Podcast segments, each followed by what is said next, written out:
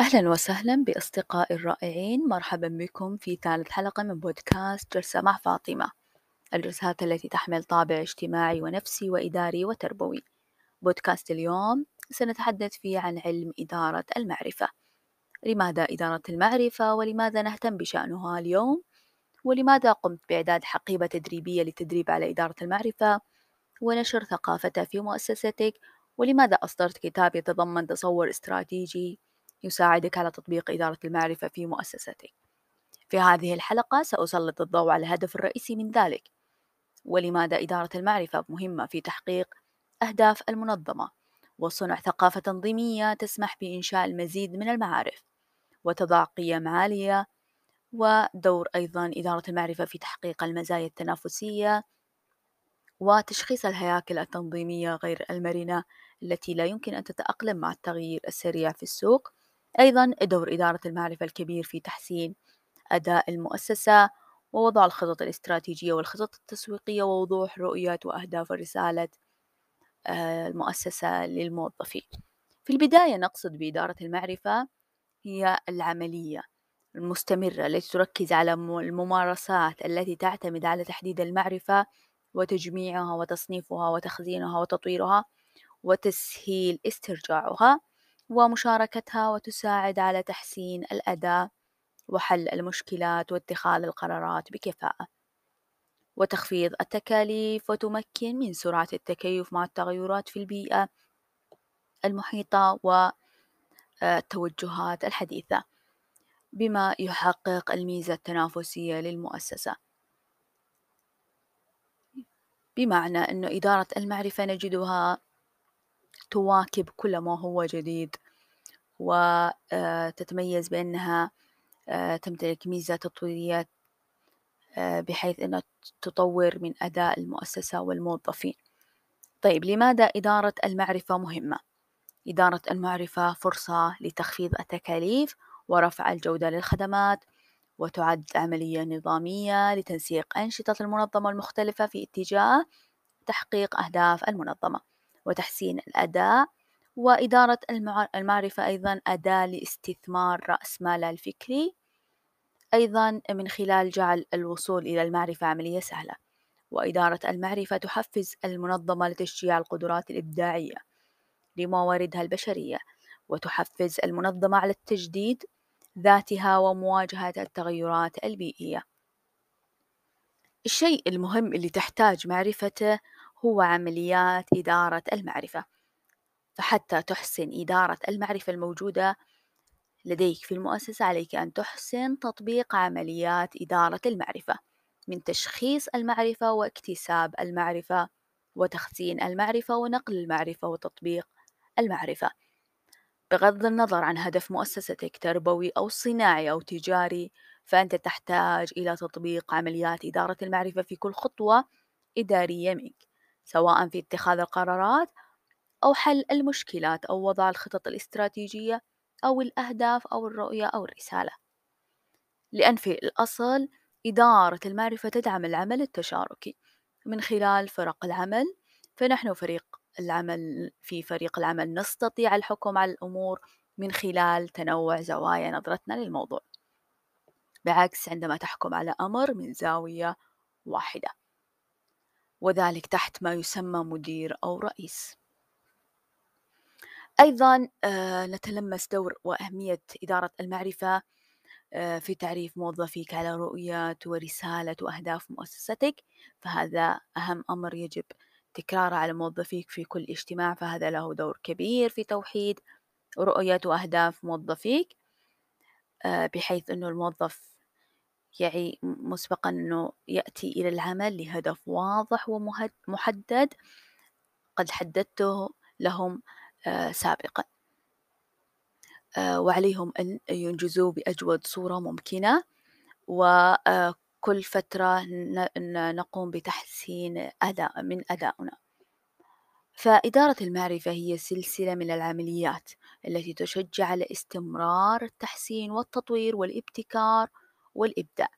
أيضا آه، لها دور كبير في صنع قيم الشخص وتدعو إلى تقديم أفضل الخدمات وتعريف المستهلك بحقوقه والخدمات المقدمة بتفاصيلها على سبيل المثال راح أربطها لكم مجالي الحالي اللي في مجال التربية الخاصة.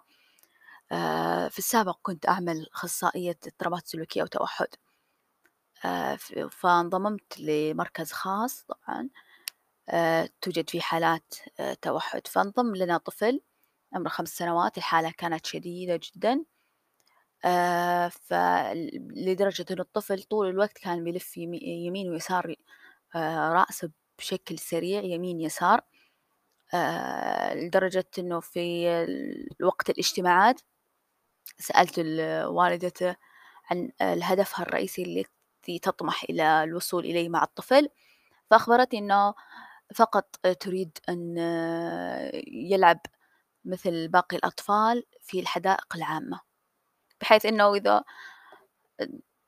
أحضرت الطفل في حديقة عامة تجده يلعب كباقي الأطفال في الحديقة. أنا في الحقيقة يعني ما توقفت عن الحديث وقلت تمام إن شاء الله يعني خير. آه لكن آه اللي بفهمه دائما للأمهات ذوي الإعاقة إنه لا تسقطون سقف آه آمالكم بالطفل. ف بحيث إنه تصلون هذه المرحلة من الإحباط وإحباط الطفل. بالعكس دائما نثق بقدراتهم دائما نصنع لهم بيئة تناسبهم. دائما نكون متهيئين لمواجهة ما آه، يواجهنا من صعوبات. دائما نحرص على أنه نكون نعمل ضمن فريق آه، كامل طبي نفسي تربوي سلوكي اجتماعي إداري آه، إرشادي. فبعد تقريبا أسبوعين دخلت والدة الطفل للمركز وشاهدت الطفل هو يتزحلق. طبعًا آآ ما باقول لكم إنه إحنا نسوي معجزات ولا نسوي شيء خارج عن المألوف، هو تدريب وتشجيع للطفل فقط. آآ في البداية نسوي له تلقين جسدي يعني مساعدة جسدية عفوًا، آآ وبعدين نبدأ ننسحب.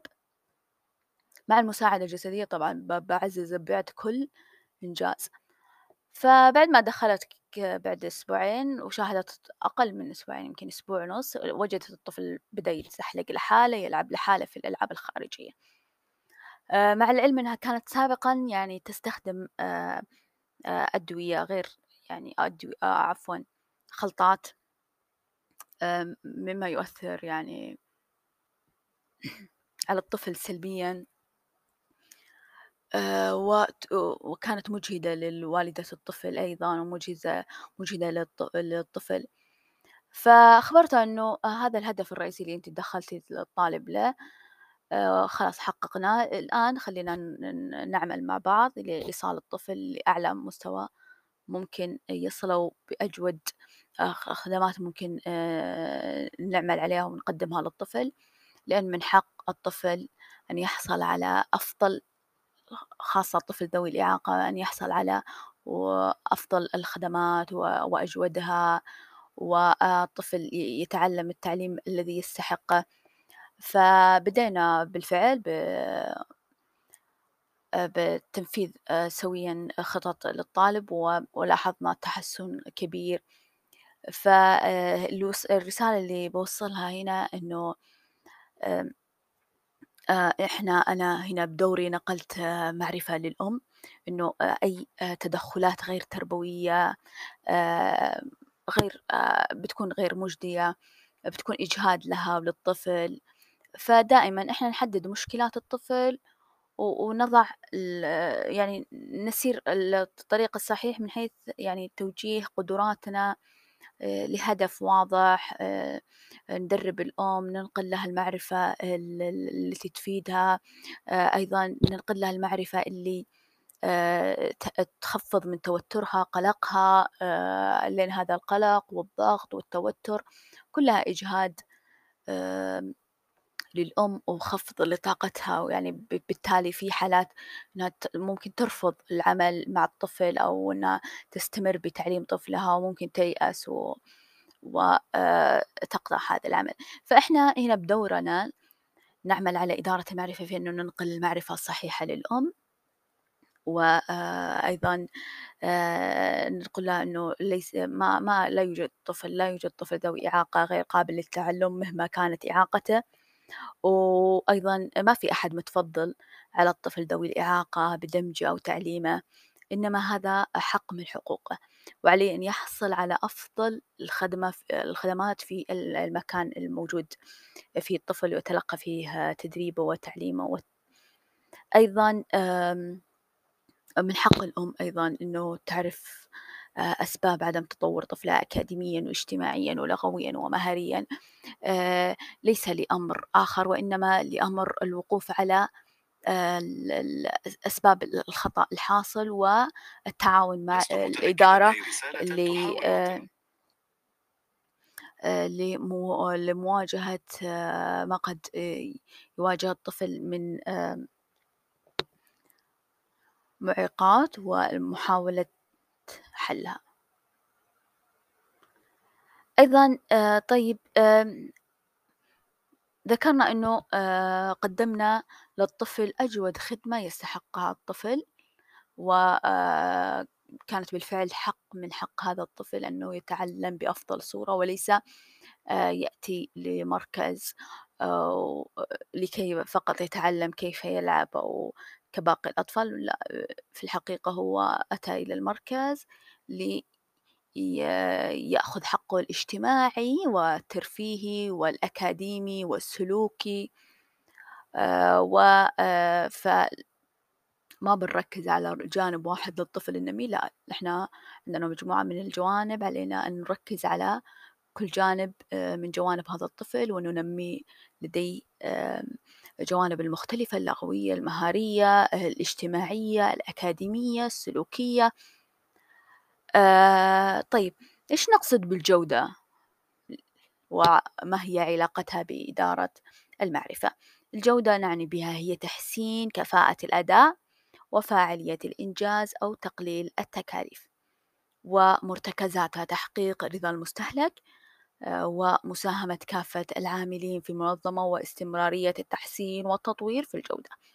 وهذه المرتكزات تعتمد على تطبيق عمليات إدارة المعرفة فأنا ملزمة بتفعيلها. إذا كنت راح أقيس رضا العملاء وراح أفعلها إذا بشارك معهم المعرفة وبفعلها آه، في اتخاذ القرارات وحل المشكلات واختيار الفئة المستهدفة وبفعلها إذا كنت أرغب باستمرار أحسن وأطور في مؤسستي آه، أيضا راح أفعل العمليات في كل خطوة راح أطبقها وشخص المعرفة ومن ثم أكتسبها وأخزنها وبعدين أنقلها وأطبقها أطبقها وأفعلها طيب إذا أنا والله عملت على إدارة المعرفة وصار عندي جودة بعملي وخدماتي إيش بيضيف هذا لي؟ هذا الأمر راح يضيف لمؤسستك ميزة تنافسية وقيمة مضافة وهذه الميزة التنافسية هي اللي راح تخليك تستمر وتتطور وما تنحسب آه، عفوا ما تنسحب من الأسواق. فصار عندك قوة إدارية تحملك على الاستمرار. وعلى هذا المنظور أنت قيس عليه كيف تتعرف على الفجوات الموجودة في منظمتك من خلال ممارستك لعمليات إدارة المعرفة. وتتعرف على الهياكل التنظيمية التي تسهل العمل وتختصر لي الوقت والجهد والمال. والهياكل المعاكسة لذلك. أنا أعرف إنه كم آه، شخص الحين يسمعني قد واجه إشكالية أو راجع مركز ولقى نفسه يعني يصعد وينزل ويطق تقريبا أربع أبواب عشان أحد يرد عليه في موضوعه. ولو معا بالأسباب لحصل إنه الأشخاص الموجودين وما حلوا له مشكلتي من أول آه، مرة ما كان عندهم حسن لإدارة المعرفة. تمكنهم من حل المشكلة بأقل وقت ممكن. وممكن يكون حل عند هذا الشخص الأول اللي قابله في أول مرة آه، بس ممكن كان عنده آه، هذا الشخص المسؤول عن حل هذه الإشكالية كان عنده مشكلة في تطبيق عمليات إدارة المعرفة آه، مما آه، دعا إلى سهولة التخلي عن حل المشكلة وقال له ما أعرف. فدائما إحنا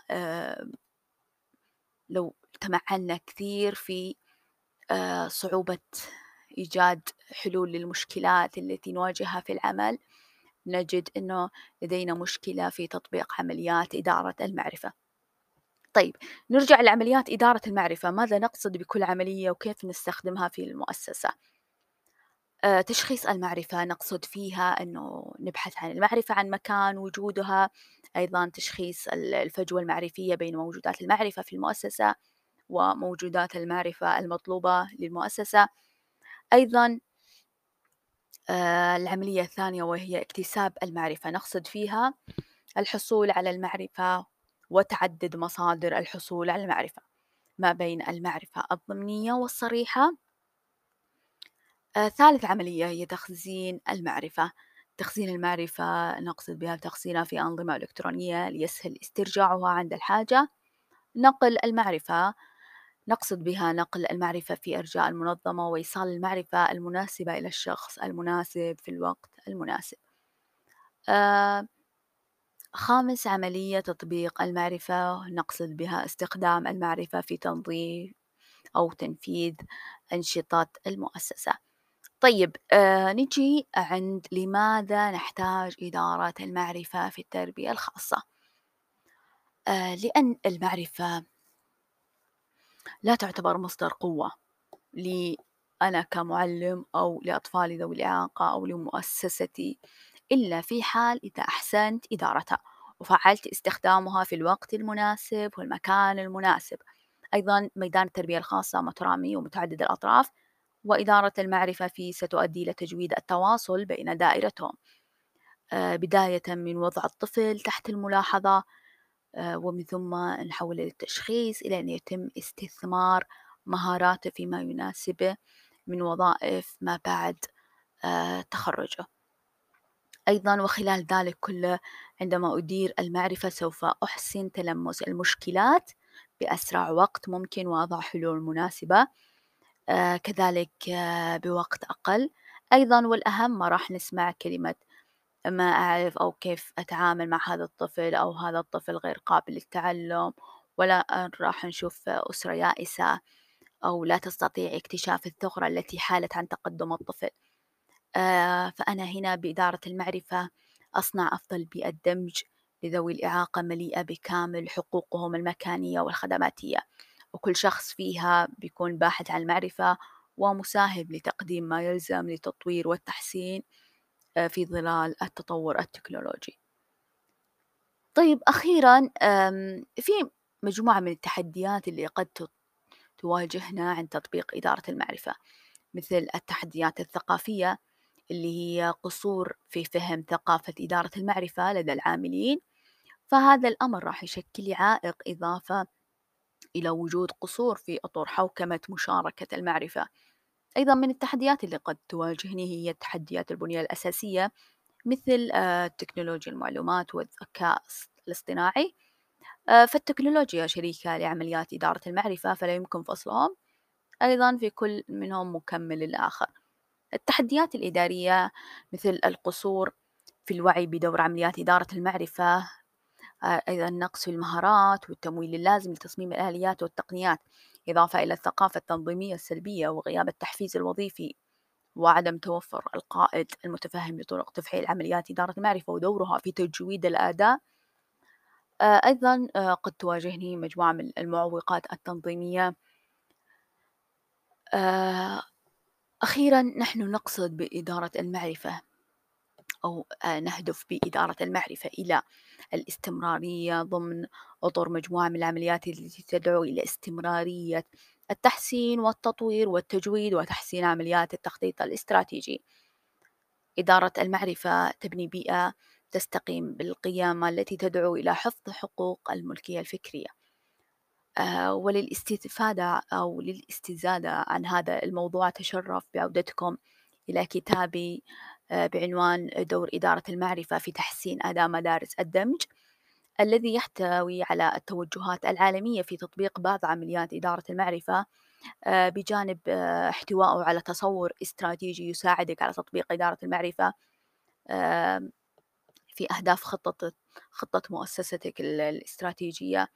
أيضا يمكنك العودة إلى الحقيبة التدريبية التي أصدرتها وهي تدريبية آه، على علم إدارة المعرفة. يمكنك استخدامها لنشر ثقافة إدارة المعرفة بين موظفيك مع إيجاد آه، حوافز لتشجيعهم على الاستمرارية في التطبيق. أيضا سترشدك إلى صنع أشخاص ذات قوة معرفية سواء آه، كادر تعليمي أو شخص من ذوي الإعاقة أو أسرة طفل من ذوي الإعاقة. لدفعهم إلى سد جميع احتياجات الطفل لتحقيق أفضل النواتج آه، نقاط بيع كتبي. آه، مكتبات جرير موجود أيضا في مكتبة الرشد أيضا مكتبة ديوان فرسدق والمكتبة الوطنية وموقع موكسا ومكتبة بينة ومكتبة فرزدق وخيال وبوكتشينو وبوكيش ومتجر نض ومكتبة خيال ومكتبة دار زمان ومكتبة الرشد ومكتبة ترانيم الفجر ومكتبة بوكس لايت. والسلام عليكم ورحمة الله وبركاته. إلى أن نلتقي في حلقة أخرى من بودكاست جلسة مع فاطمة.